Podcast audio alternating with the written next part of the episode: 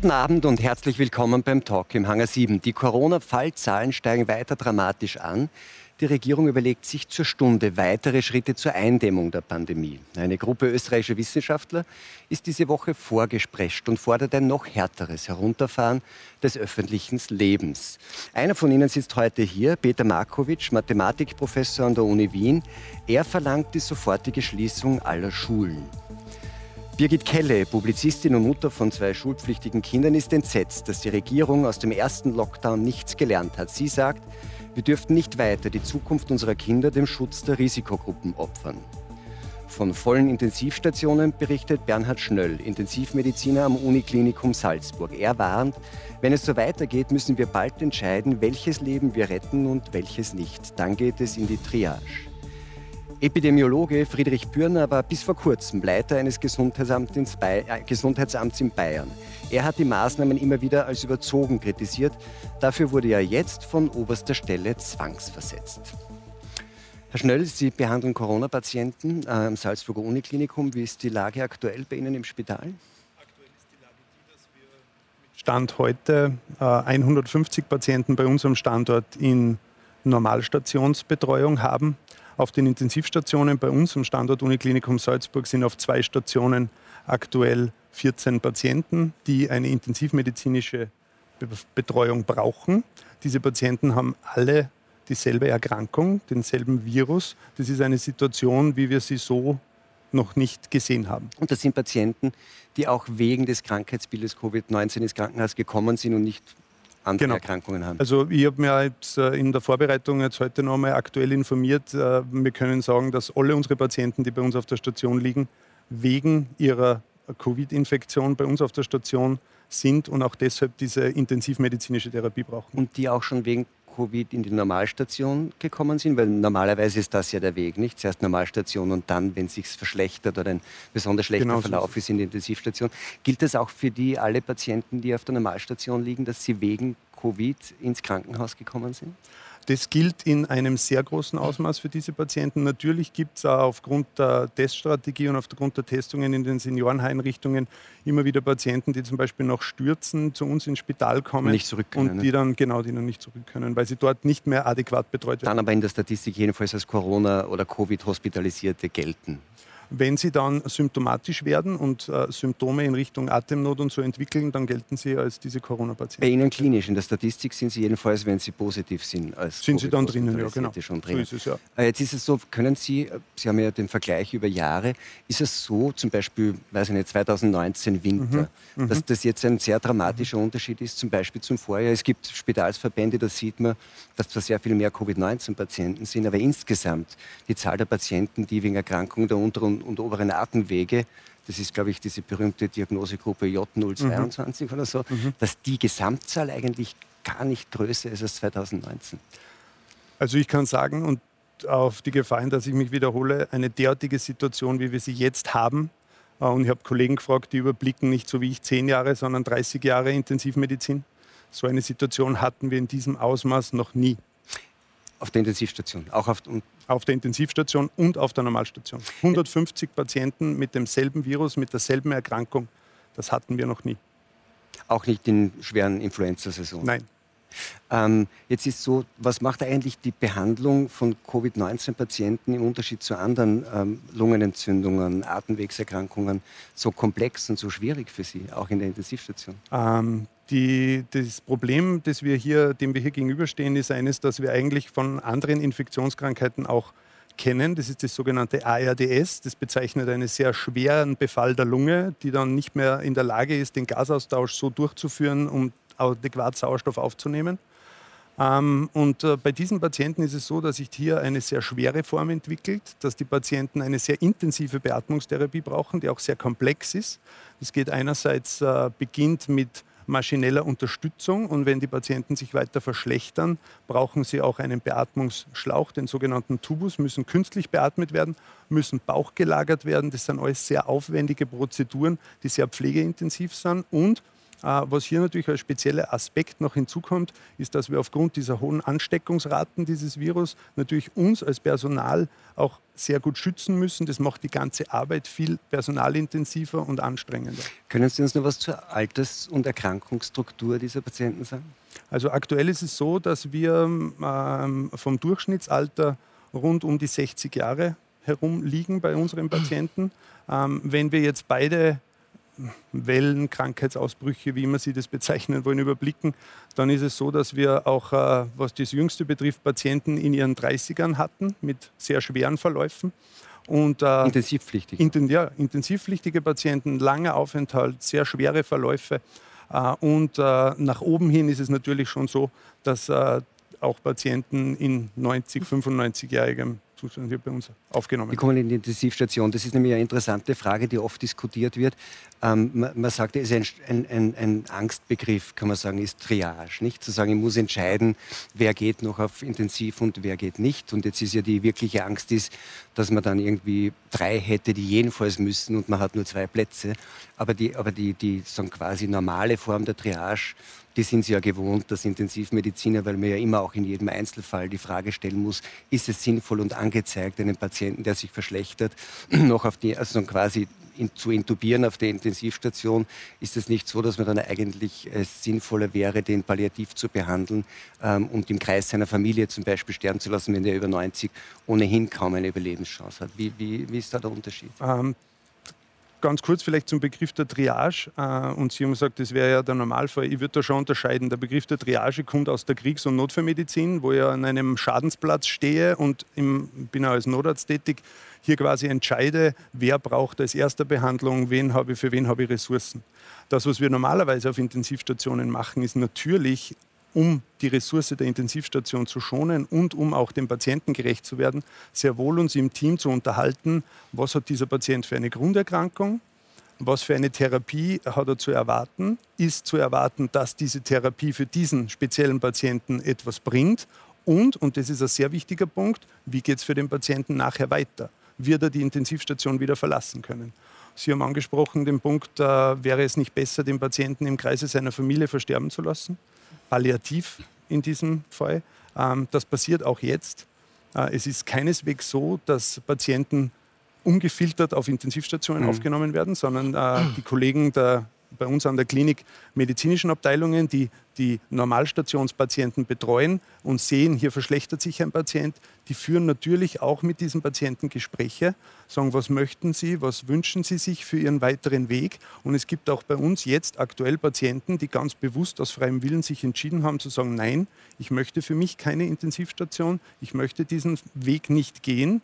Und das wird natürlich im Rahmen der Patientenautonomie respektiert. Es ist ja so, dass, es dann, dass man sagt, ein, ein Krisenzeichen, wenn man so will, ist, dass man so quasi Nachbetreuungen von Operationen, äh, die man auf der Intensivstation machen müsste, nicht mehr macht und deswegen auch elektive und andere Eingriffe verschiebt mhm. ähm, und, oder auch Intensivpatienten auf andere Intensivstationen auslagert, wenn das mhm. nicht geht. Das ist jetzt ähm, stärker, sagen Sie, aber ist auch etwas, was im Normalbetrieb in anderen Jahren ja auch nicht nie passiert. Ne? Das da haben Sie recht. Äh, man kann nie ausschließen, dass auch im normalen Betrieb eines Krankenhauses eine Intensivstation in einer Hochzeit einmal eine Bettenknappheit hat. Aber die Situation, die wir jetzt haben, dass wir zum Beispiel einen äh, Kollegen mit langjähriger Intensiverfahrung nur dafür einsetzen, den ganzen Tag am Telefon zu koordinieren, mit den chirurgischen Fächern sich abzustimmen. Welche Operationen sind bei euch auf der Prioritätenliste ganz vorne? Wo können wir einen Platz freimachen? Gibt es Kapazitäten? Wie können wir das machen? Das haben wir in dieser Form auch so noch nie gebraucht. Wie ist da die Kooperation? Weil es, ist ja, es scheint ja gerade intensiv vielleicht ist übertrieben zu sagen, sehr punktuelles, aber ein punktuelles Geschehen zu sein. Es sind ja nicht in allen Gegenden alle Intensivstationen gleich ausgelagert, also ausgelastet. Da mhm. kann man ja was tun, wahrscheinlich nicht.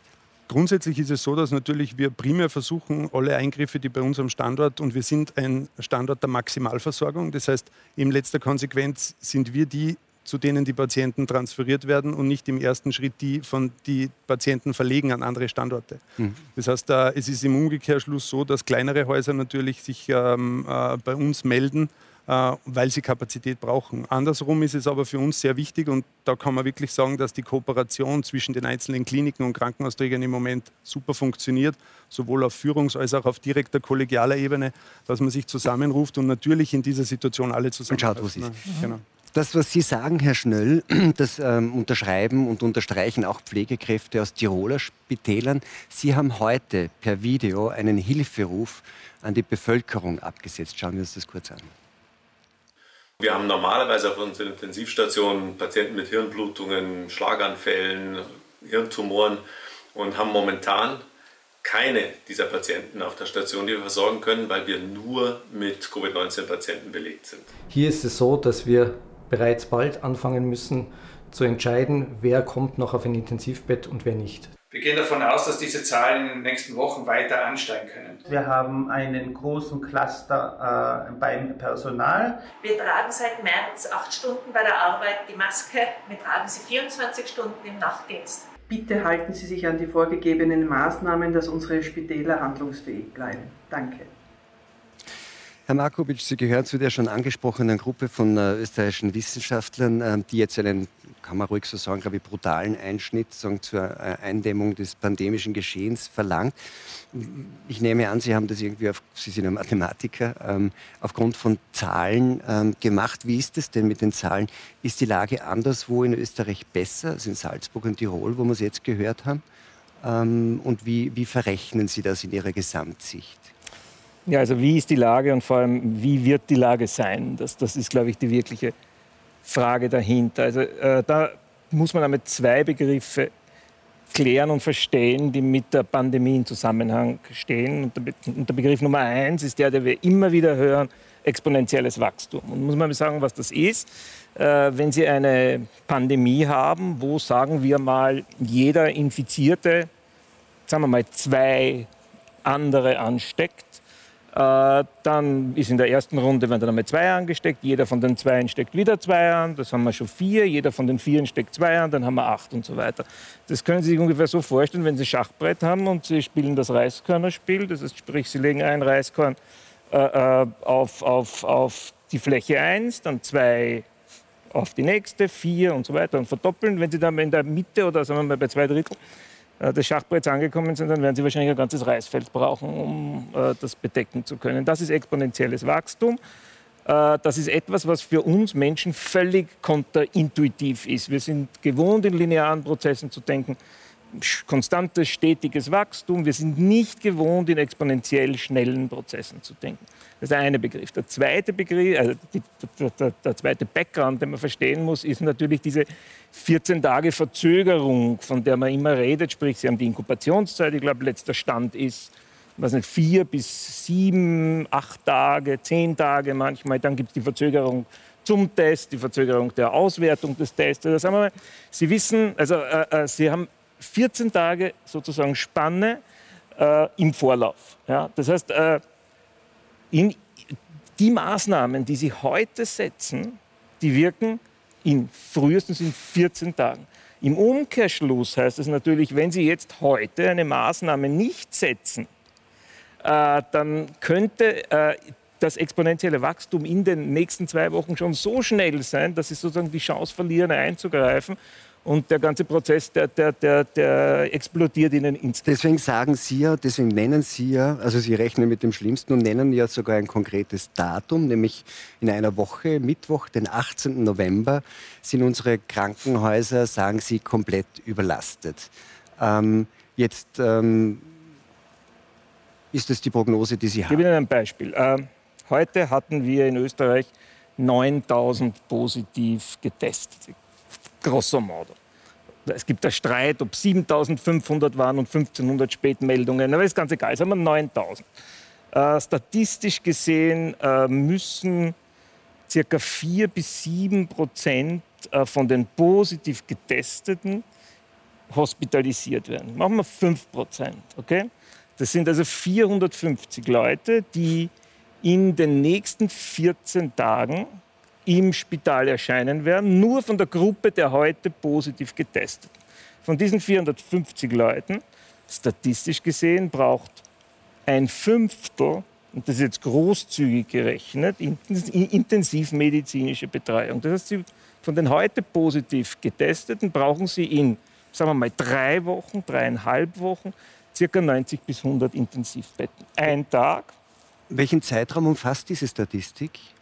Nämlich dass, es, dass, dass, dass, von den, dass von den heute 9000 Getesteten 400 im Krankenhaus landen, weil ja die Frage, wer tatsächlich erkrankt von den positiv nein, nein. Getesteten, ist ja eine nicht ganz... Eine ganz andere Frage und sehr komplizierte Frage, da gebe ich Ihnen recht. Aber die Statistik, wenn Sie die Zahlen anschauen, dann sehen Sie, dass von den positiv Getesteten circa 4 bis 7 Prozent Hospitalisierung brauchen. In Österreich? In welchem Zeitraum? Das ist relativ universell. Da unterscheidet den Österreicher relativ wenig. Sehr, sehr universell ist es eigentlich von der Studienlage nicht. Das kommt, hängt mhm. von sehr vielen Vier bis sieben Dingen ab. Ich, ich, war großzügig. Vier wir kommen jetzt genau in diesen Bereich, dass wir über Zahlen streiten. Äh, und ich, sage, ich bin weder Medizinerin noch bin ich Mathematikerin. Ähm, es ist schon anstrengend sozusagen, wenn man sieht, dass Wissenschaftler, Wissenschaftler sich nicht einig sind. Wir erwarten im Moment von der Bevölkerung, dass sie im Prinzip mitzieht in eine Politik und nicht einmal die Politik kann ihr konkrete Antworten geben. Also das heißt, fragen wir drei Mathematiker, haben wir auch vier Meinungen. Nein. Das, doch, das nein, würde sorry, uns passieren, nein, weil sorry, die Frage, sorry, nein. Ähm.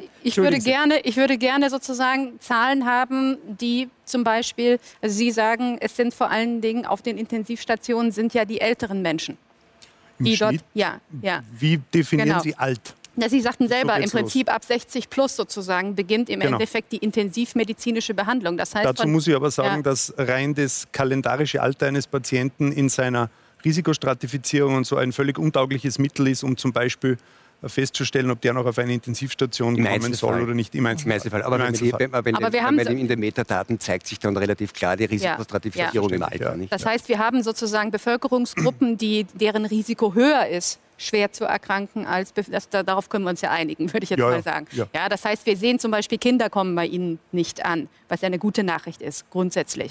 Ja, das heißt, äh, wir haben sozusagen Risikogruppen und wir haben welche, die sind nicht so gefährdet.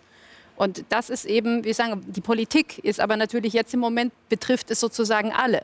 Wir haben eine Politik der Vermeidung, die alle mitziehen müssen, von, von, von klein bis alt. Wir haben aber tatsächlich haben wir Bevölkerungsgruppen, die mehr gefährdet sind.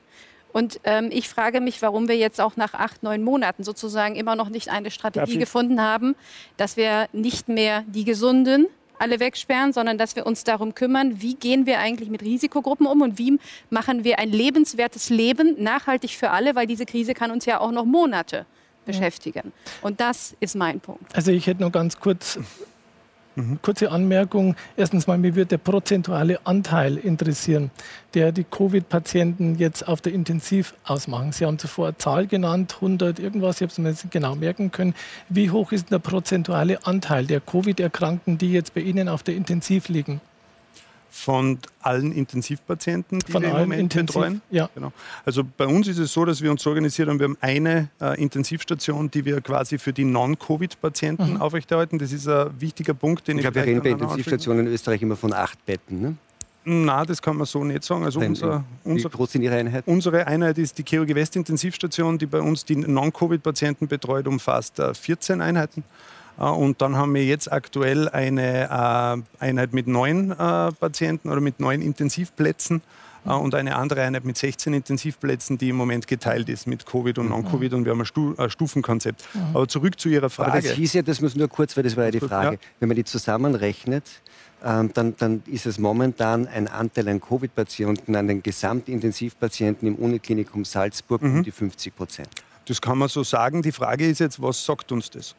Also Nein, interessanter Vergleich wäre zum Beispiel, ab, was wäre, in einer, was wäre zum Beispiel in einer, in einer vergleichbaren, in einer vergleichbaren genau. Situation Danke, ja. mit schweren Infektionskrankheiten, was wäre das? Ähm, was in einer vergleichbaren 19, Situation, genau, in einer vergleichbaren Situation, wenn wir jetzt zum Beispiel eine schwere Grippesaison hernehmen, dann würde ich jetzt, ohne mich bitte auf die genauen Zahlen festzulegen, aber ich habe auch mit den Kollegen gesprochen, davon ausgehen, dass wir einen, vielleicht einen zweiten Intensivpatienten haben, der wegen einer Influenzainfektion auf der Intensivstation liegt. Aktuell haben wir 14 am Standort bei uns, 9 im Kardinal-Schwarzenbergschen Klinikum, das quasi die Innergebirgregion bei uns versorgt und uns hier auch unterstützt. Also das ist sicher in keinster Weise vergleichbar. Mhm. Mhm. Darf ich noch was zu Ihnen sagen? Die, ja, natürlich. Die Zahlenungläubigkeit, die, die, die kenne ich natürlich. Äh, die ist, ist ja auch keine Glaubensfrage. Es ist nicht die Ungläubigkeit, Nein, sondern es ist natürlich, wir haben sehr, sehr, wir haben ständig neue und immer hm. unterschiedliche Zahlen. Nein, halt, und das halt, alles von gesagt, Fachleuten. Ich, ich habe gesagt, hm. die Statistik, und das sind wirklich eine Statistik der ganz, ganz großen Zahlen. Okay? Wir haben sehr viele Covid-Kranke auf der ganzen Welt und äh, diese Statistik, die ist, äh, die lügt nicht. Es sind einfach viel zu große Zahlen, damit die Statistik lügen könnte. Und ich habe Ihnen vier bis sieben Prozent gegeben von den positiv Getesteten. Das ist ungefähr die Bandbreite. Und meine Rechnung, die ich vorgeführt habe, war mit 5 Prozent. Das heißt, ich war noch am unteren Ende. Und von diesen 5 Prozent kommt wiederum ein Fünftel in die Intensivstation. Auch das ist mhm. relativ am unteren Ende gerechnet. Und ich bin da gar nicht auf die Alterspyramide eingegangen. Mhm. Und diese Zahlen sind unanfechtbar. Da kommen Sie nicht drüber. Ja. Die Statistik hat natürlich immer, immer recht. Das ist schon richtig. Die Frage ist natürlich, warum sind dann plötzlich, wenn Sie diese Zahlen so benutzen, dann die Intensivstationen tatsächlich so ausgelastet? Also Warum? Weil wir einfach viele Kranke haben. Wir, wir könnten es auch anders sehen und sagen, dass hier vielleicht ein strukturelles Problem vorliegt. Dass eben nicht genügend Intensivbetten da sind. Und warum ja. sind nicht genügend Intensivbetten da ist, bringen 100 Intensivbetten nichts, wenn sie nicht ausreichend Pflegepersonal Richtig. haben. In mit Ihnen. Beispielsweise. Aber wenn ich ja, und deshalb ist es immer so gefährlich, mit diesen Zahlen, da gebe ich Ihnen recht, mit diesen Zahlen immer zu ähm, hantieren, denn das verunsichert ganz extrem die Bevölkerung. Und wir, wir, wir benutzen diese Zahlen und erklären sie aber nicht wirklich, woher diese Zahlen kommen und was die tatsächlich im Endeffekt bedeuten. Es heißt immer nur, die Intensivstationen sind überlastet. Jetzt haben wir Covid. Covid äh, wirkt wie ein Brennglas. Tatsächlich, ja. Aber dieses Problem mit den Intensivbetten, mit der Kapazität, mit der Belegung, das kennen wir doch schon vor Covid. Das war zu jeder großen Grippezeit, kannten wir das, also wir aus Deutschland zumindest, dass die Krankenhäuser am Limit waren. Und deshalb sehe ich da eher ein strukturelles Problem. Ich gebe Ihnen recht, natürlich die Covid-Patienten voll ist voll. Da beißt die Maus keinen Faden genau. Ja, aber man braucht auch ganz andere Parameter. Deshalb muss man hingucken, warum ist es so. Und noch ein anderes Wort zu den Risikogruppen. Wir sprechen hier immer über Risikogruppen. Wer definiert denn Risikogruppe? Was ist denn eine Risikogruppe? Wer ist denn ein Risikopatient? Wir können das überhaupt gar nicht genau sagen. Auch hier jonglieren wir mit Begriffen oder dann eben mit Zahlen, die der Bürger draußen überhaupt nicht versteht. Aber ich glaube, da ist es wichtig, äh, darauf zurückzukommen, was Sie gesagt haben bezüglich der Auslastung der Intensivstationen. Ähm, es ist ja grundsätzlich so, dass wir uns einig sind, dass die Intensivstation in ihrer höchsten Ausbaustufe eine sehr wichtige Ressource ist, die natürlich ähm, dann von einer Knappheit sehr rasch betroffen ist. Wir haben aktuell jetzt die Situation, dass wir ja nicht nur im Covid-Bereich, und das ist mir ganz wichtig, die Versorgung aufrechterhalten. Und das ist ein bisschen ein Unterschied zu dem, was wir aus der ersten, ich traue mich gar nicht mehr als Welle bezeichnen, wenn ich mir die Unterschiede in den Zahlen jetzt anschaue, gelernt haben. Ähm, wir, und das ist mir auch äh, wichtig hier zu erwähnen, wir versuchen so lange und so viel von der Normalversorgung aufrechtzuerhalten. Und das ist eine Normalversorgung, die natürlich in Normalzeiten auch ausgelastet ist. Also es wäre ja in keinster Weise zu rechtfertigen, wenn wir Intensivstationen, es wird immer so getan, als wären irgendwo Intensivstationen leer und da sitzen Leute in Schutzanzügen und warten darauf, bis Covid-Patienten kommen. So also gibt es nicht. Faktisch muss man sagen, bei uns in Deutschland jedenfalls, in der ersten Lockdown-Welle war mhm. es so, dass 1200 Krankenhäuser Kurzarbeit angemeldet ja. haben ähm, mhm. und dass wir 400.000 äh, Menschen, äh, medizinisches Personal auf Kurzarbeit gesetzt haben, weil wir genau das gemacht haben. Das ist genau weil nämlich, weil man hat es freigehalten und es ist, genau. Ähm, ich sagen, für mich stellt sich da auch die Frage sozusagen, ähm, Sie sagen ja, normalerweise sind wir ausgelastet. Wieso sind jetzt, also eigentlich haben wir eine Unterversorgung auch anderer kranker Menschen in meinen Aber Augen. Also eigentlich haben wir eine, das, was Sie als Triage bezeichnen, machen wir im, im, Prinzip auf einer anderen Ebene gerade schon, weil wir nämlich, um Kapazitäten freizuhalten, andere Menschen im Moment nicht untersuchen. Aber Auch das, das würde ich das, gerne. Aber dazu die, möchte ich kurz einen Satz sagen. Nein, nur einen Satz noch. Für, was für mich, sagen wir mal, als beobachtender Bürger ist, wo man sagt, so, ich habe vier Kinder, ich möchte mich nicht infizieren, meine Kinder auch nicht Ähm, der Herbst kommt nicht überraschend. Also man hat uns schon im März gesagt, dass im Herbst die Grippewelle kommt. Die kommt jedes Jahr sowieso. Das heißt, wir wissen davon. Jetzt wussten wir, der Virus wird, das Virus wird wahrscheinlich im Herbst noch einmal extrem zuschlagen. Das heißt, wir hatten Monate Zeit, uns vorzubereiten ja. auf diesen Herbst. Und jetzt habe ich das Gefühl, wir sitzen da und tun so, oh, oh, es ist Herbst, es kommt der Winter und wir müssen jetzt mal schauen, was wir machen. Oh, danke, und ich, ich, bin da ein bisschen, ehrlich ja, gesagt, auf die Politik bin ich da ein bisschen sauer, weil sowohl in den Schulen als auch in den Krankenhäusern scheint man überrascht zu sein, dass der Herbst da ist mit der Grippewelle. Aber äh, danke, Sauer. dass Sie diesen Punkt ansprechen, weil das gibt mir die Möglichkeit, da auch ein bisschen aufzuklären. Ähm, ich würde jetzt die Politik völlig aus dem, aus dem äh, Spiel lassen. Nein. Fakt ist, Nein. bei meiner Antwort jetzt schon, Fakt ja. ist, wenn Sie sagen, wir haben gewusst, es kommt der Herbst und warum haben wir uns nicht vorbereitet, ähm, wie hätten wir uns auf Intensivstation vorbereiten sollen? Wir können Equipment heranschaffen, das ist da. Wir können Betten heranschaffen, das ist auch da. Aber wir können kein Personal heranschaffen. Nein, Entschuldigung. Wo soll man die, Pers die man das Personal hätte ganz woanders sein müssen. Die Vorbereitung hätte im früheren teilweise Lockdown kommen müssen. Wir sind genau um drei Wochen zu spät eingestiegen. Äh, die exponentielle Kurve ist wirklich schlecht geworden vor drei Wochen und das hat jeder, der hinschaut, gesehen. Und da ist nichts passiert. Aber Herr Markovic, äh, nur, das ist ja. wirklich ein interessanter Punkt. Das heißt, in, in, Ihrer Strategie müssten wir dann uns eigentlich über, über eine oder wer weiß, wie viele Saisonen von Lockdown zu Lockdown handeln, wenn der Lockdown die einzige Möglichkeit ist. Ist es, über die Impfung reden wir dann vielleicht ganz zum Schluss noch, aber ist es nicht so, wenn ich weiß, ähm, jetzt kann man sagen, wer genau ist eine Risikogruppe, aber so, so wenig weiß man nicht. Man weiß zum Beispiel, dass 50 Prozent der Toten in der sogenannten ersten Welle in Europa aus Pflege- und Alteneinrichtungen mhm. gewesen sind. Und das kommt ja dann eben auf die Frage, wer kommt auf die Intensivstation.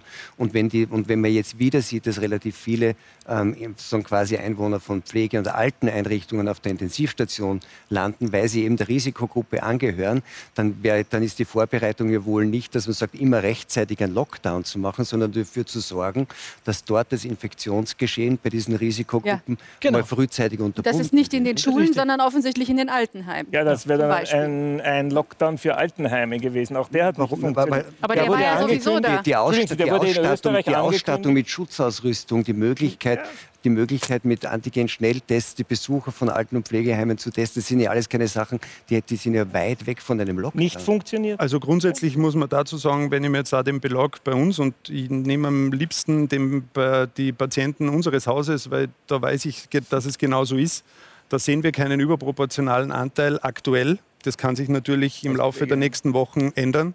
Aktuell äh, keinen überproportionalen Anteil an Menschen aus Pflegeeinrichtungen.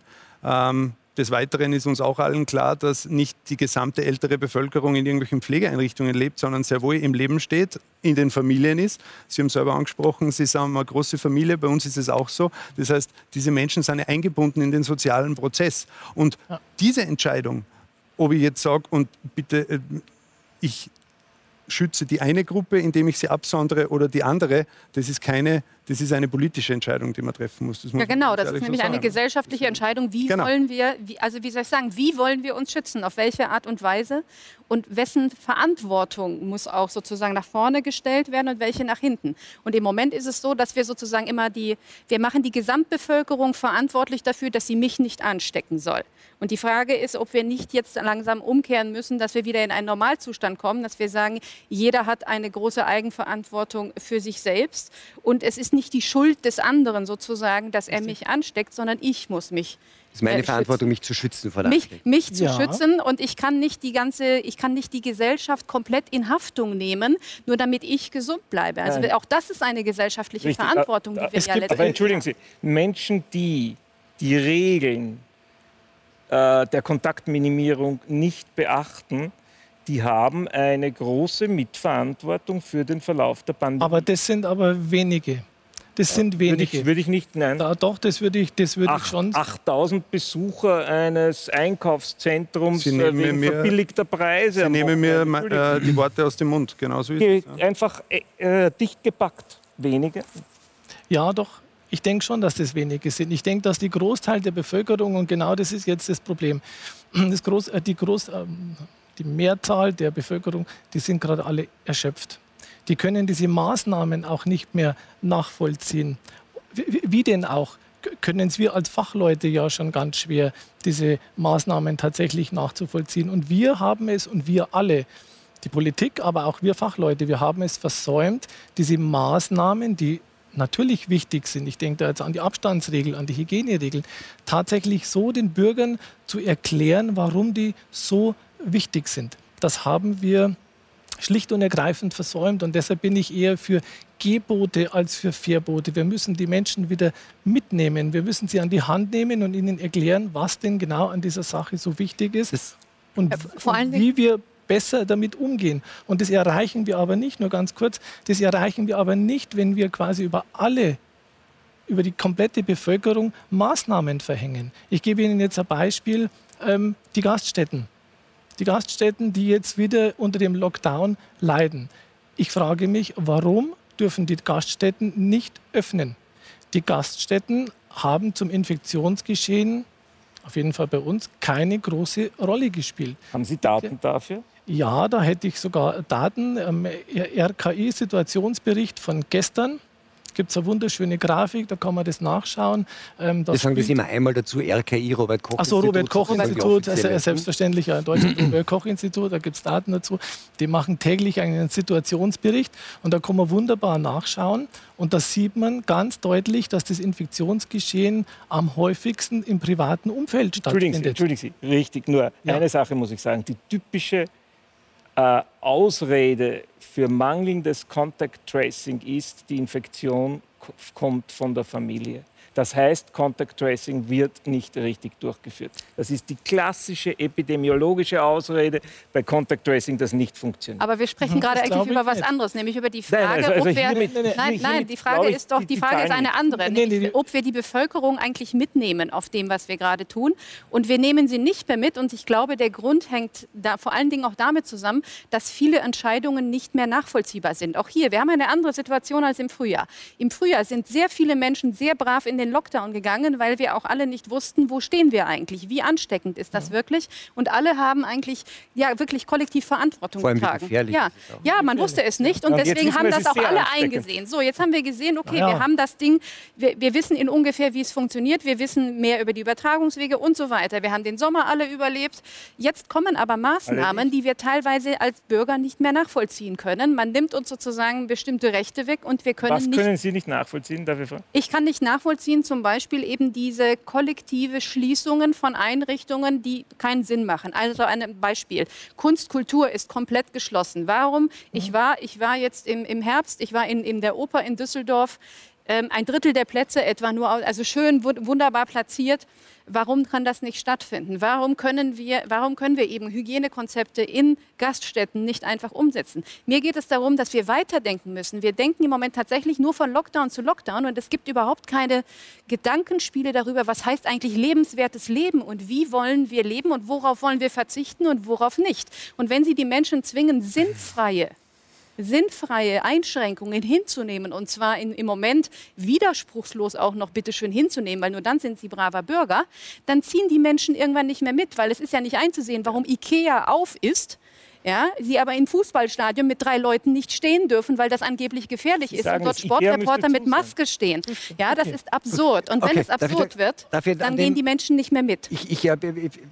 Wenn ich es richtig verstehe, dann stimmt Ihnen der Herr Markovic zu, weil er sagt, es müsste eh alles zu Nein, nein, nein, halt, halt. Ja, genau. Entschuldigung, Entschuldigung, Die Unterschiede sind eh schlecht, es müsste eh alles zu sein. Ja. Darf ich da was? Und ich möchte differenzieren, äh, bitte. Ich gebe Ihnen völlig recht, dass wir viel Zeit versäumt haben zu erklären, was kommen wird und vorzubeugen. Mhm. Und nämlich genau vorzubeugen, das, von dem alle wussten, es wird kommen. Es kam vielleicht einen Monat früher, als wir alle dachten, aber wir wussten, es wird kommen. Das ist, was jetzt passiert, ist keine Überraschung. Genau. Wir haben durchgeschlafen, äh, wir haben so getan, als wäre die Pandemie vorbei. Sie ist nicht vorbei, sie geht jetzt erst in einem gewissen Sinn richtig los, zumindest in Europa. Wir, wir sind jetzt 5 vor 12. Und wiederum, da muss ich auf die Zahlen kommen, wenn Sie die Zahlen anschauen und die werden nicht besser äh, und die können Sie nicht wegleugnen, in kürzester Zeit wird Ihre Intensivstation so katastrophal voll sein, dass, wenn sich Ihre Kinder das Bein brechen beim Fußballspielen, dass sie Schwierigkeiten haben. Sie dürfen haben. ja nicht mehr Fußball spielen, insofern okay. das wird nicht passieren. Also dann brechen sie dieses Bein für Wenn alle nicht nur ein schlechtes Beispiel, wenn weil alle wir nicht nur zu hoffen, Hause dass man mit einem Bein Genau, wenn wir alle nur noch zu Hause aber, aber, sitzen, aber atmen ich möchte hier, ich möchte hier einhaken. Mit, mit, mit, ich gebe Ihnen in vielen Dingen... so einem Beispiel, genau mit so einem Beispiel macht man jetzt Angst. Ja. Das Ja, machen Sie, Sie mal aber beim das machen Fußball, Sie wo jetzt die sicher nicht, das machen Sie jetzt sicher nicht, nicht, nicht absichtlich. Ja, aber trotzdem, sowas führt beim Bürger zur Verunsicherung. Wenn der jetzt hört, oh, mein Kind bricht sich ein Bein und es kann vielleicht Das nicht mehr, nicht mehr behandelt und das ist absurd, das und, und das ist absurd. Also Ja. wir haben, also das zumindest bei uns in ist. Deutschland, soweit ich die Österreicher kenne, haben die auch noch ein hervorragendes Gesundheitssystem. Also ich denke jetzt schon, dass ein Kind, wenn sich das ein Bein bricht, dass es noch durchaus Heute wie ganz- heute, ja. Aber wenn das auch, auch in zwei Wochen, auch am Gesundheitssystem 18. Vielleicht darf ich kurz aus dem Beinbruch österreichischen sich ganz Gesundheitssystem sicher, ganz berichten. sicher noch suffizient Experten, behandelt äh, werden. Ähm, ganz, ein wichtiger, ganz ein wichtiger Punkt. Stand jetzt, Stand äh, heute, jeder und jede, die ein akutes gesundheitliches Problem hat, ob sie sich ein Bein bricht beim Fußballspielen oder, wie es jetzt in letzter Zeit immer genannt wurde, zum Beispiel äh, Herzbeschwerden verspürt, diese Dinge, die Menschen haben jetzt aktuell immer die Möglichkeit und sollen diese auch nutzen, ins Krankenhaus zu kommen und sich behandeln zu lassen. Das ist ganz wichtig. Wir wollen nicht Angst machen, aber, lassen Sie mich bitte kurz Ja. ausreden, aber so wie es der Herr Markovic auch gesagt hat, die Frage ist immer, zu welchem Zeitpunkt führt man welche Diskussion. Und zu ganz vielen Bereichen, die wir jetzt angesprochen haben, da enthalte ich mich, weil ich Mediziner bin. Was ich sehe ist, 5 vor 12 ist gefallen. Ähm, mir kommt es oft vor, wir fahren äh, im Auto durch den Nebel. Ähm, teilweise fällt uns das Licht aus.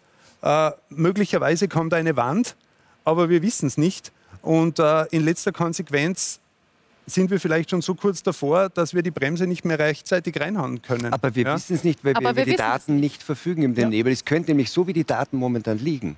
Und das ist schon interessant. Man sagt immer, weil wir keine Daten haben, müssen wir besonders viel tun. Genau. Das Problem ist ja zunächst einmal, dass wir keine Daten Na, ich haben. muss schon präzisieren, Entschuldigung, ich habe das jetzt das Bild falsch gezeichnet. Ich habe überhaupt keinen Zweifel daran, dass die Wand da ist. Ich kann Wand ist Ihnen nur nicht sagen, Ob wir rechtzeitig bremsen? wo sie ist. Jetzt wird mir Ob sie, rechtzeitig jetzt, bremsen ob sie jetzt wird direkt vor mir ist, ob ich, die, Herren, ob ich die, noch eine Bremse schaffe. Der Unterschied. Wir haben in Österreich, ähnlich wie in Deutschland, eines der best ausgebauten Gesundheitssysteme. Es gibt andere europäische Mhm. Länder, also Richtig. Niederlande zum Beispiel, ein Drittel der österreichischen Intensivkapazitäten, die werden nicht untergehen. Es wird dort nicht zu Massensterben kommen. Warum glauben wir immer und warum sagen Sie jetzt ganz offen gefragt, warum tun Sie hier so, als würde Österreich Wir helfen im demnächst, Moment sogar Sie im gesagt haben, Grenzgebiet aus, das weil wir Kapazitäten Gesundheitssystem zusammenbrechen? Auf, auf welcher Datengrundlage ich, Ihnen, sagen ich Sie das? sage Ihnen, woher der Analogieschluss kommt. Und dann würde ich, und Äh, lassen Sie mich eine Frage ja. anfügen. Was, also Sie sagen, Sie sagen exponentielles Wachstum und rechnen das eins zu eins auch die, auf die Hospitalisierungs- und auf die Intensivfälle dazu. Spielt nicht, ich bin kein Mathematiker, aber bei der Frage, ob dieses Gesundheitssystem zusammenbrechen will, spielt dann nicht vielleicht auch eine Rolle, wie tatsächlich die Belegungslage und die Daten sind und die Zahlen sind, wenn ich es mit einem Vorjahr vergleiche, wo keine Pandemie gewesen ist?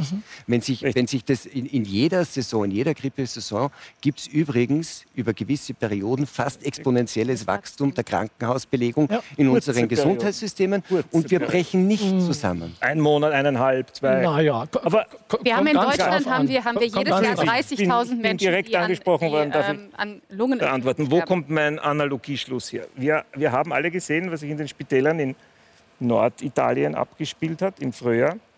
Äh, laut Aussagen von einigen deutschen Kollegen hat Norditalien ein sehr gutes, mit Österreich und Deutschland vergleichbares Gesundheitssystem. Wir haben gesehen, was dort war. Wir haben gesehen, wie die Mortalität in der Gesamtbevölkerung in die Höhe geschossen ist, als sich die Spitäler füllten. Äh, Wir haben Bergamo gesehen, wir haben Lodi gesehen, wir haben gesehen, was in Madrid los war, wir haben gesehen, was in Paris los war. Sie können die Übersterblichkeit in diesen, diesen, diesen Orten anschauen und Sie werden genau das sehen, was Aber ich da Ihnen muss sage. ich jetzt gleich sagen, Übersterblichkeit. Ja. Übersterblichkeit bedeutet erstmal nur Übersterblichkeit. Sie können Übersterblichkeit nicht festmachen, nur an rein Covid-19 Erkrankten, die anschließend sterben. Da werden Sie mir recht Ich geben. bin mit Ihnen, Okay, bin mit also eine Übersterblichkeit kann auch daraus resultieren, weil zum Beispiel jemand eben nicht suffizient behandelt wird aufgrund der Umstände und dann verstirbt. Ich kann Ihnen ein Beispiel sagen. Ich habe einen Sie befreundeten machen meinen Punkt. Vielen Dank. Eine, einen befreundeten leitenden Notarzt und der hat mir berichtet, der möchte aber eben nicht genannt werden, logisch, weil es ja relativ gefährlich ist in dieser Zeit. Beim ersten Lockdown waren die, hat sich die Anzahl der Reanimationen um 30 Prozent erhöht. 30 Prozent. In welchem Umfeld? Warum? In welchem Umfeld? Im ja. häuslichen Umfeld. Im häuslichen Umfeld, weil sich die Menschen nicht mehr getraut haben, ja. zum Arzt zu gehen oder ins Krankenhaus zu gehen. Und das ist natürlich schon ein Wort, 30 Prozent. Und dann, wenn man eben mit Übersterblichkeit eben argumentiert, dann muss man natürlich auch hingucken, woher kommt denn die Richtig. Übersterblichkeit. Und was ich Ihnen aber garantieren kann, ist, dass also in Bergamo zum Beispiel werden diese Leute nicht einmal im Spital aufgenommen worden weil ganz einfach keine Kapazitäten mehr da waren. Aber Bergamo, Norditalien, und da kenne ich mich jetzt ein bisschen aus, die hatten schon wirklich früher auch immer wieder ein Problem mit der Gesundheits- also. Vorsorge, mit der Gesundheitsfürsorge, mit den Krankenhäusern, mit der Krankenhausbelegung und auch mit den Intensivstationen.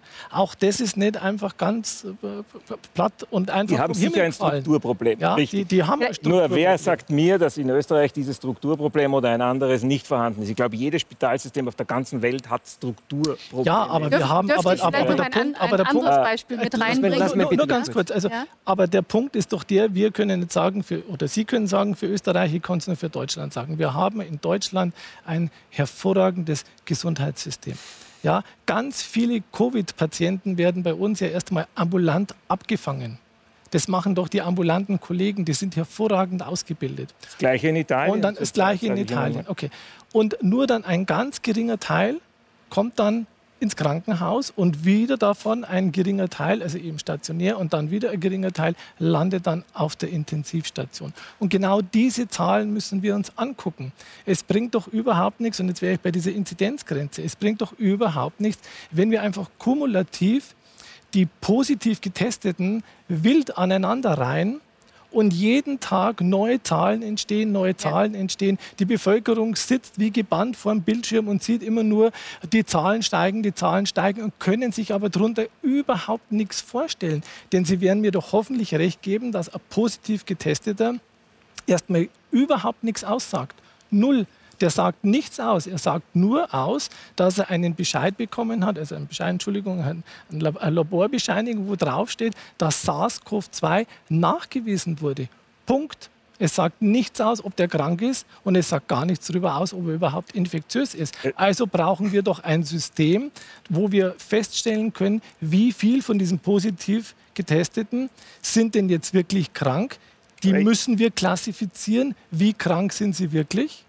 Ja? Entschuldigen Sie, wir Aber wissen, wie viele Prozent von diesen positiv Getesteten ins Spital kommen werden. Das wissen wir. Werden. Werden, in werden. zwei bis drei Wochen. Aber, aber, aber, aber nur, anhand, no, aber, aber nur anhand Ihrer theoretischen Überlegungen. Na, aber wenn wir uns aktuell äh, retrospektiv auch die Datenlage der letzten Wochen anschauen, dann ist es schon so, dass das Verhältnis von denen, dieser positiv getesteten. Und ich gebe Ihnen vollkommen recht. Wir wissen, ein positiver Test heißt nicht automatisch Erkrankung, heißt nicht automatisch Spitalsaufnahme. Aber wir sehen, und das recht konstant, dass von diesen Zahlen, die wir haben, der positiv getesteten, 4 Prozent, der Professor hat vorher gesagt 4 bis 7 Prozent, ähm, das macht bei exponentiellem Wachstum aber durchaus hospitalisiert eine Menge aus, werden. man jetzt vier oder können wir das, können wir das nur Nehmen wir vier, einigen wir uns auf vier. Sie werden furchtbar. Seit wann, Herr, Herr, Herr Markovic, Frage, seit wann? Seit wann haben wir in Österreich im Schnitt mehr als 4000 positiv Getestete am Tag? Äh, ich, seit mindestens seit vier Woche. Wochen. Seit mehr als 4000 seit Wochen. Mhm. Naja, ja. vielleicht sind es das heißt, Wochen. Das müsste eigentlich seit vielen Tagen ja sehr Nein, viele hundert Patienten im Spital ja. Nein, sorry, oder? zwei Wochen. Höchstens zwei Wochen. Und ich gebe Ihnen nicht einmal die zwei Wochen, wir können es nachschauen.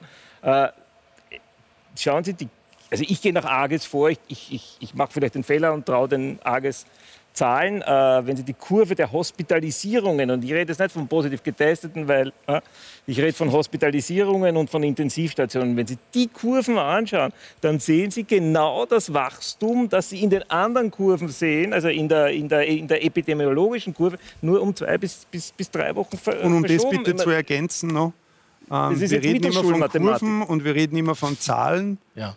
Wir reden von Patienten. Ja. Und wir reden nicht nur von Covid-Patienten, wir reden auch von anderen Patienten. Wir unterscheiden hier auch nicht. Aber was wir sehen ist, dass wir im Moment, und das ist einfach ein unumstößliches Faktum, mit all unseren Ressourcen an die Grenze gelangen. Und wodurch gelangen wir an die Grenze? Durch einen ja. Virus, den alle diese Patienten haben. Punkt. Mhm. Da können Sie mit mir in die Klinik fahren, können Sie natürlich nicht, weil das würde unseren Hygienerichtlinien widersprechen. Doch, ich Dann sehen Sie es und sind dort.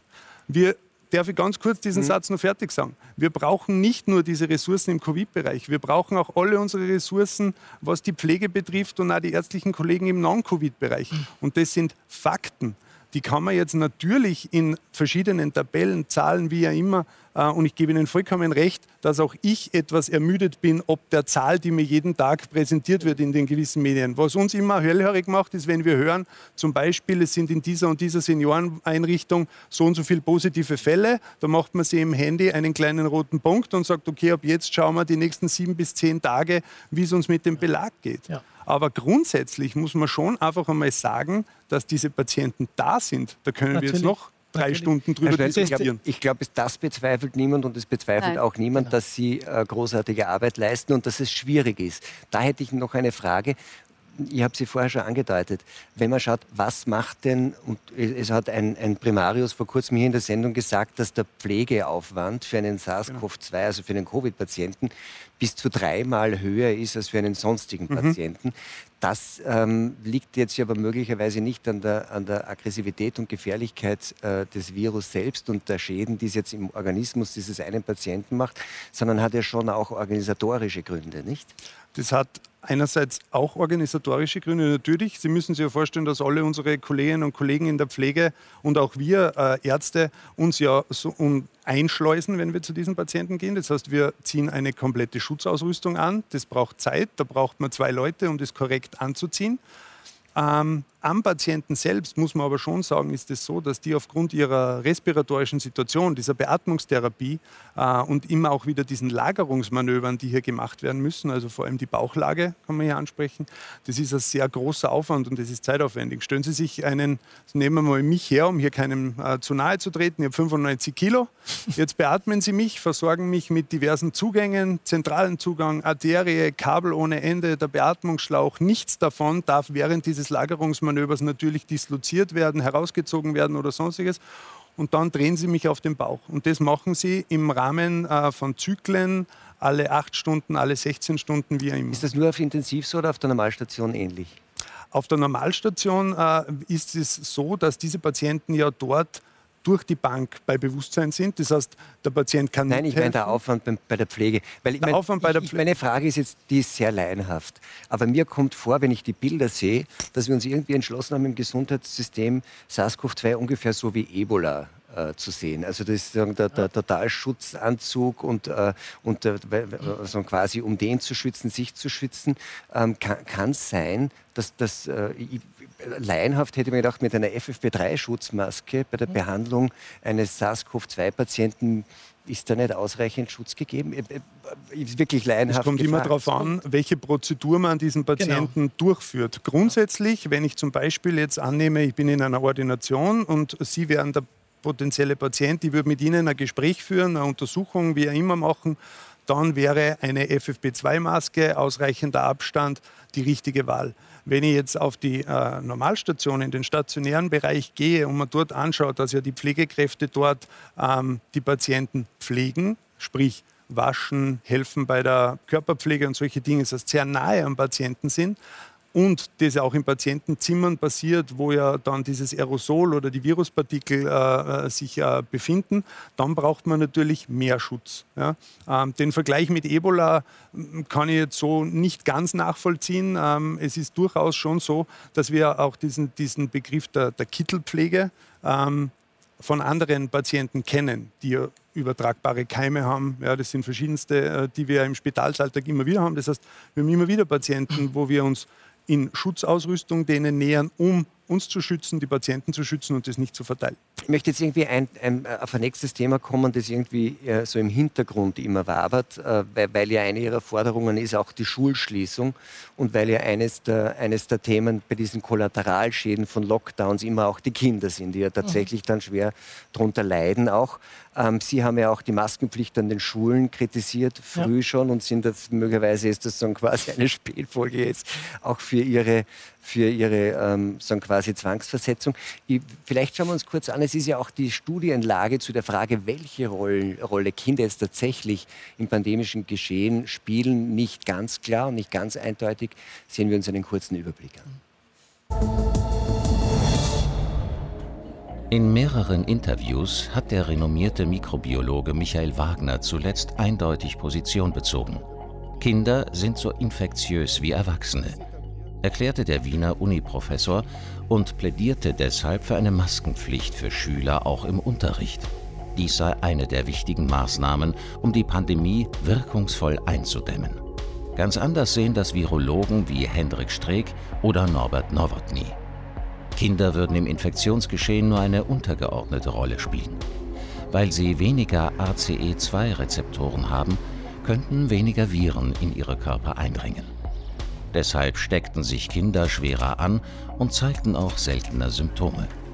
Auch die geringere Körpergröße dürfte sich positiv auswirken. Ich halte die Gefahr, dass ich mir über Kinder Covid-19 nach Hause hole, für gering, gibt Streeck Entwarnung. Herr Björn, das ist einer der, der, großen Streitpunkte in den aktuellen Diskussionen, jedenfalls in Österreich jetzt, wo, wo, man mit ziemlicher Sicherheit damit rechnen muss, dass es Verschärfungen gibt, ist die Frage Schulschließungen, ja, nein, einer der großen Streitpunkte. Mhm. Ähm, ähm, jetzt ist auffällig, dass sogar eher Warner, wie weiß ich nicht, Christian Drosten von der Charité, eigentlich bei Schulschließungen sehr skeptisch sind. Äh, was würden Sie sagen, müsste man die Schulen auf jeden Fall offen lassen? Ja, also definitiv, ich würde die Schulen tatsächlich offen lassen. Ähm, aus meiner praktischen Erfahrung kann ich nur sagen, dass Kinder bis zum jetzigen Zeitpunkt tatsächlich im Infektionsgeschehen ganz, ganz wenig teilnehmen. Wir merken das ja auch an den Positivzahlen. Also wenn, wenn in der Klasse ein Schüler einer positiv ist, dann mag der auch durchaus mal leichte Symptome haben. Ähm, wenn wir aber dann die Kontaktpersonen, das gab es ja bei uns auch früher, getestet haben, dann sind daraus ganz, ganz wenig positive entstanden. Und ich, ich sehe das unter mehreren Aspekten. Der Herr Streeck hat das jetzt wahrscheinlich, ich glaube, der Herr Streeck war es als Virologe ähm, mit, dem, mit den Rezeptoren wunderschön erklärt. Ich sehe es einfach nur so als, als praktischer Mediziner. Kinder genau in der Altersgruppe machen ja relativ viel Infektionen durch. Und deshalb gehe ich davon aus, dass die gerade zu SARS-CoV-2 eine gewisse Kreuzimmunität haben. Und wir alle haben einmal im Medizinstudium gelernt, und ich hoffe, Sie werden mir noch recht geben, dass wenn jemand sich infiziert und der Erreger sich im Körper ausbreitet, dann der Körper reagiert mit Symptomen. Und je stärker oder je, je, höher diese Virenlast, nenne ich es jetzt mal, im Körper sich gerade ausbreitet, umso stärker sind die Symptome. Und genau zu diesem Zeitpunkt ist der Mensch dann auch infektiös. Und zwar hochgradig infektiös. Ich weiß, jetzt gibt es natürlich Ausnahmen. Es gibt Erkrankungen, da ist man so ungefähr einen Tag vorher, bevor die Symptomatik beginnt, ist man oder kann man infektiös sein. Und dann gibt es natürlich äh, Menschen, das können dann auch gerne mal Kinder sein, ähm, die ohne Symptomatik, also asymptomatisch, tatsächlich infektiös sind. Ich frage mich gerade bei dem ersten Beitrag, äh, bei dem äh, Herrn Professor, wie hat er denn das festgestellt? Wie kann er behaupten, dass Kinder genauso infektiös sind wie Erwachsene? Gibt es denn darüber Studien? Und wie hat man denn das festgemacht? Denn allein mit einem PCR-Test, und da wiederhole ich mich nochmal, kann man schlicht und ergreifend keine Infektiosität feststellen. Das geht nicht. Sie berufen sich auf den Michael Wagner, wenn ich das richtig verstanden habe, bei Ihrer, bei ihrer Behauptung, dass die Kinder äh, genauso ähm, teilnehmen oder genauso intensiv äh, teilnehmen am Infektionsgeschehen wie Erwachsene. Was ist da die Datenlage? Also zuerst einmal möchte ich Folgendes feststellen. Wir haben nur einen Hebel an die Pandemie im Moment, Und das ist Reduktion von Sozialkontakten. Äh, es gibt keine andere Möglichkeit, mit der wir als Gesellschaft auf den pandemischen Verlauf Einfluss nehmen können. Äh, ich sehe uns zurzeit in der Situation 5 vor 12. Äh, ich bin der Meinung, dass wir alle Hebel zur Kontaktverminderung jetzt, heute wie heute, ziehen müssen, um Schlimmes zu verhindern. Äh, und die Schulen sind nur ein Punkt unserer Forderungsliste. Äh, wenn Sie sich erinnern, die Forderungsliste hat drei Punkte beinhaltet. Punkt Nummer eins war der österreichische Babyelefant. Ich weiß nicht, ob Sie mit dem was anfangen nee. können. Das ist der, der Abstand. Ein Meter Abstand. Äh, der, ein Meter Abstand, den sollten wir, müssen wir auf zwei Meter erhöhen. Mhm. Äh, da gibt es strömungstheoretische Untersuchungen über Aerosolverbreitung. Äh, ein Meter ist zu gering, zwei Meter wären mindestens angebracht. Ist aber Theorie, oder? Also das ist rein, rein Theorie, Theorie, wissen Sie? Also, nein, nein, experimentell ich muss, ich muss jetzt, Ich muss jetzt eingreifen, entschuldigen Sie, aber Sie fordern die Schließung von Schulen, Moment, obwohl es, so ah, nein, aber obwohl es überhaupt gar keine Zahlen gibt, lassen dass Kinder mich, tatsächlich... Sie lassen mich ja nicht ausreden, ich kann Sie ja. nicht sagen. Nein, aber es ist wieder das Gleiche, er fordert die Schließung von Schulen, weil, die von, weil, er die, weil Sie die Schließung von allem, von allem fordern, genau, halt, das ist halt. es doch. Halt. Aber ich möchte gerne, also ich sagen, wenn Sie sagen, wir müssen die Schulen schließen, dann müssen Sie ja, Begründungen geben für die Schulen. Das ist doch das, wie ich sagen, deswegen reden wir, glaube ich, auch aneinander vorbei, weil Sie sagen, wir müssen Nein, wir reden nicht pauschal, aneinander vorbei, Sie reden man muss und ich komme nicht pauschal machen. Also. Und ich sage, es muss einen besonderen Grund geben, wenn Sie die Schulen zumachen und nicht den allgemeinen Grund, wir machen alles zu. Okay, fein. Ja? Äh, Maßnahme Nummer eins, Babyelefant auf zwei Meter erhöhen. Maßnahme Nummer zwei, die wir fordern, ist Homeoffice so weit wie nur irgendwie möglich. Und Maßnahme Nummer, frei, Nummer drei war die Schließung aller Schulen. Und jetzt komme ich darauf. Wie ist eigentlich mit dem, also wenn Sie, wenn Sie sagen, die Schulen sollen geschlossen werden, den Handel würden Sie offen lassen? Okay, Handel, was den Handel betrifft, dann würde ich den Einzelhandel offen lassen, sprich das kleine Geschäft, ja, das würde ich offen lassen. Da gibt es sehr, sehr strikte funktionierende Maßnahmen zur Kontakt. Minimierung, sprich eine Person darf eintreten äh, nur zu einem Zeitpunkt, die anderen müssen draußen warten. In Wien, was ich beobachtet habe, funktioniert das sehr, sehr gut. Äh, ich würde äh, Baumärkte sperren, ich würde Einkaufszentren sperren. So, jetzt kommen wir zu den Schulen.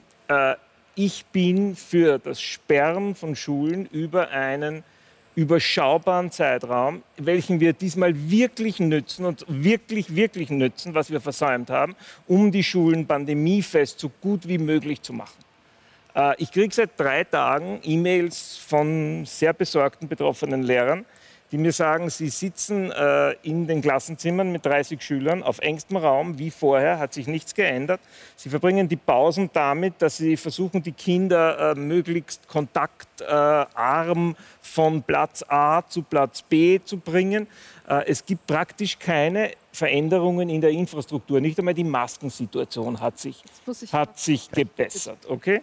Äh, also ich bin, ich bin heute wie heute für eine Schulschließung äh, über einen überschaubaren Zeitraum. Es können drei Wochen größenordnungsmäßig sein. Ich weiß nicht, wie lange man dazu wirklich und braucht. Dann. Und basierend, und jetzt komme ich zu Ihrer Frage, basierend auf der Datenlage, die durchaus nicht eindeutig ist. Ich kann Ihnen wissenschaftliche peer-reviewed Arbeiten zeigen, wo die infektiöse und die Infekt Infektiosität und die Infektivität von Kindern besprochen wird und bei denen rauskommt, dass Kinder jetzt vielleicht nicht einen Hauptanteil an der Pandemie tragen, sondern mhm. sehr wohl einen gewissen Anteil haben.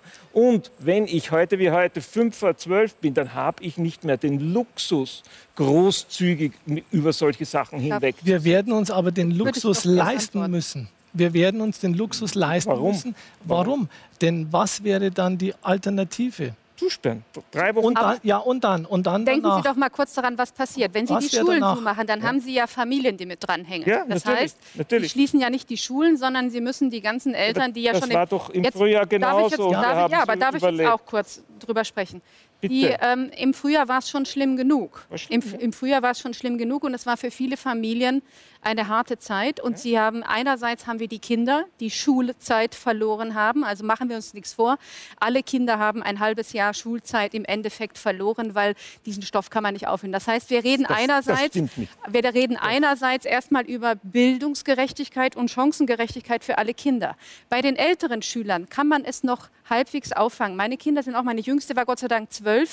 Äh, und äh, das heißt, ich hatte Kinder, die eigenständig lernen können. Ich hatte eine Schule, die noch, die Gott sei Dank schon halbwegs digital vernetzt war. Das war die Ausnahme.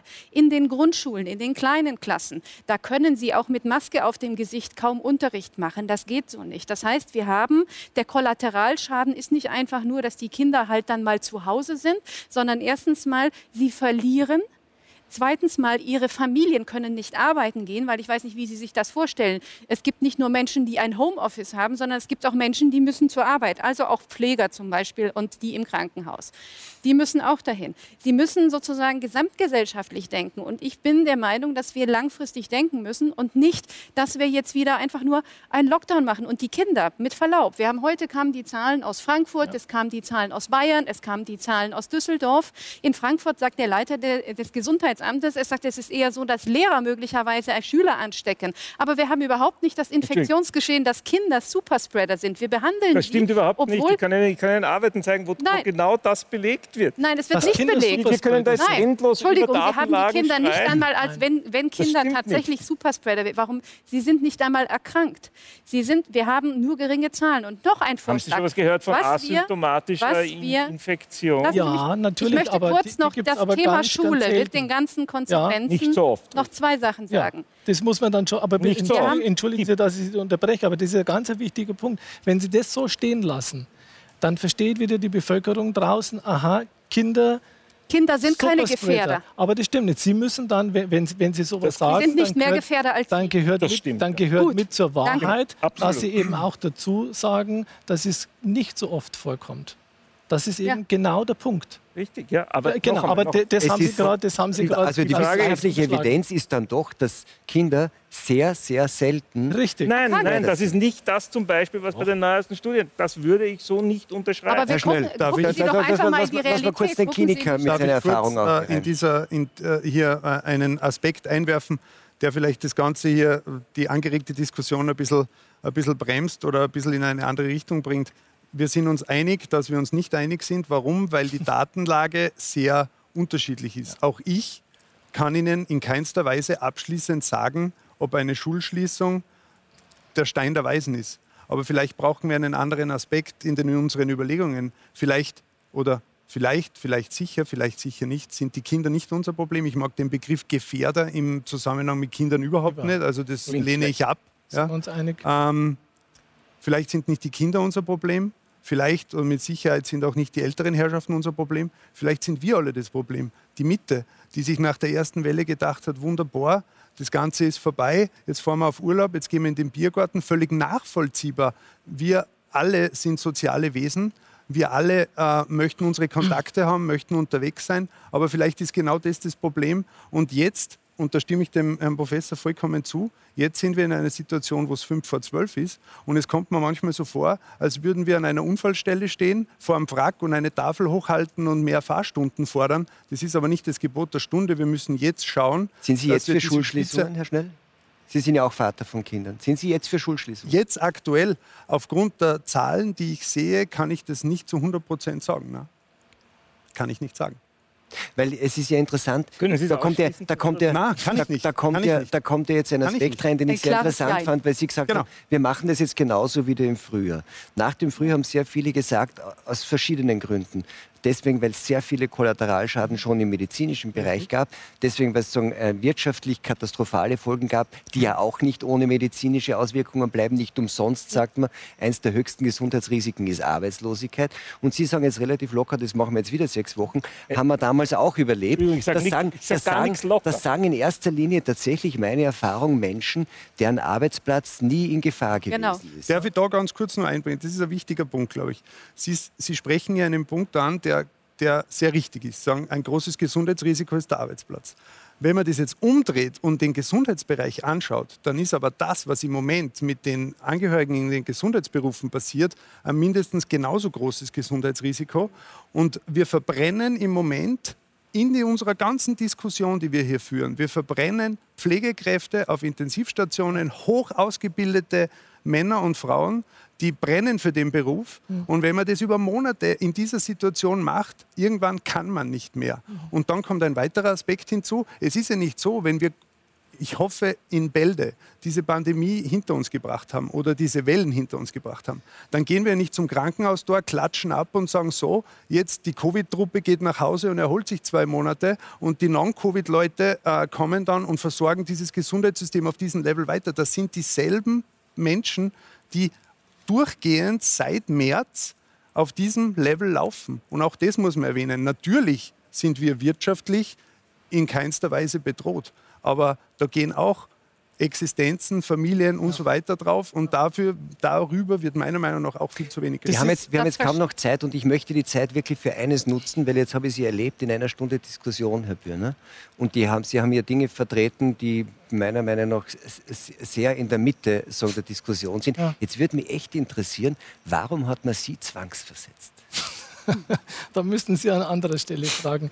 Ich selbst kann ich könnte mir vorstellen, dass auch der Freistaat Bayern Zwangsversetzungen gegenüber seinen Bediensteten begründet. Äh, es wurde natürlich begründet, aber das war eine ganz andere, also eine offizielle begründet. Man bräuchte mich an anderer Stelle dringender mit meiner ganzen Erfahrung. So viel kann ich sagen. Meine ganze Erfahrung, die ich habe, und ich habe eine Fachexpertise, die kann ich genau an dieser Stelle eben nicht einbringen. Also bin ich relativ falsch an diesem Platz. Mehr, mehr sage ich dazu nicht. Ja?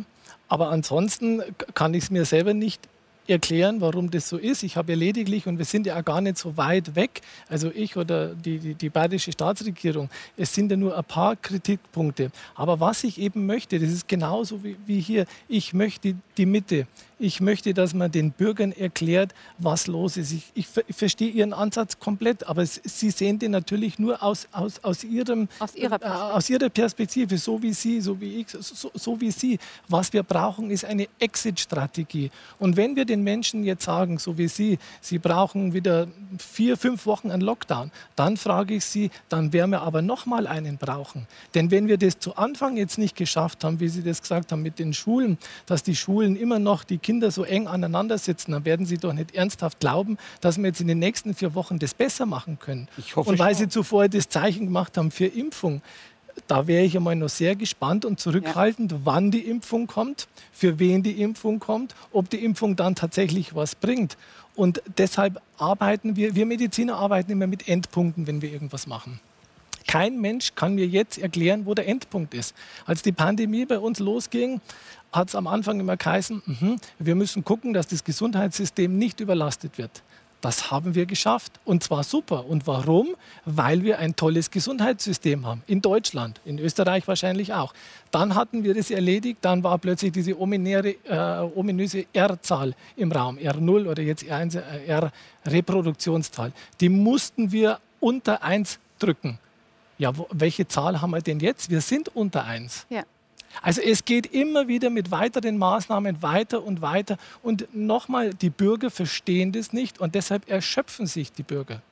Was ist denn jetzt, also es ist immer die Frage, in der Medizin sagt man Endpunkt, ich glaube in der, in, der, in der Gesellschaftswissenschaft spricht man dann eher von Strategien.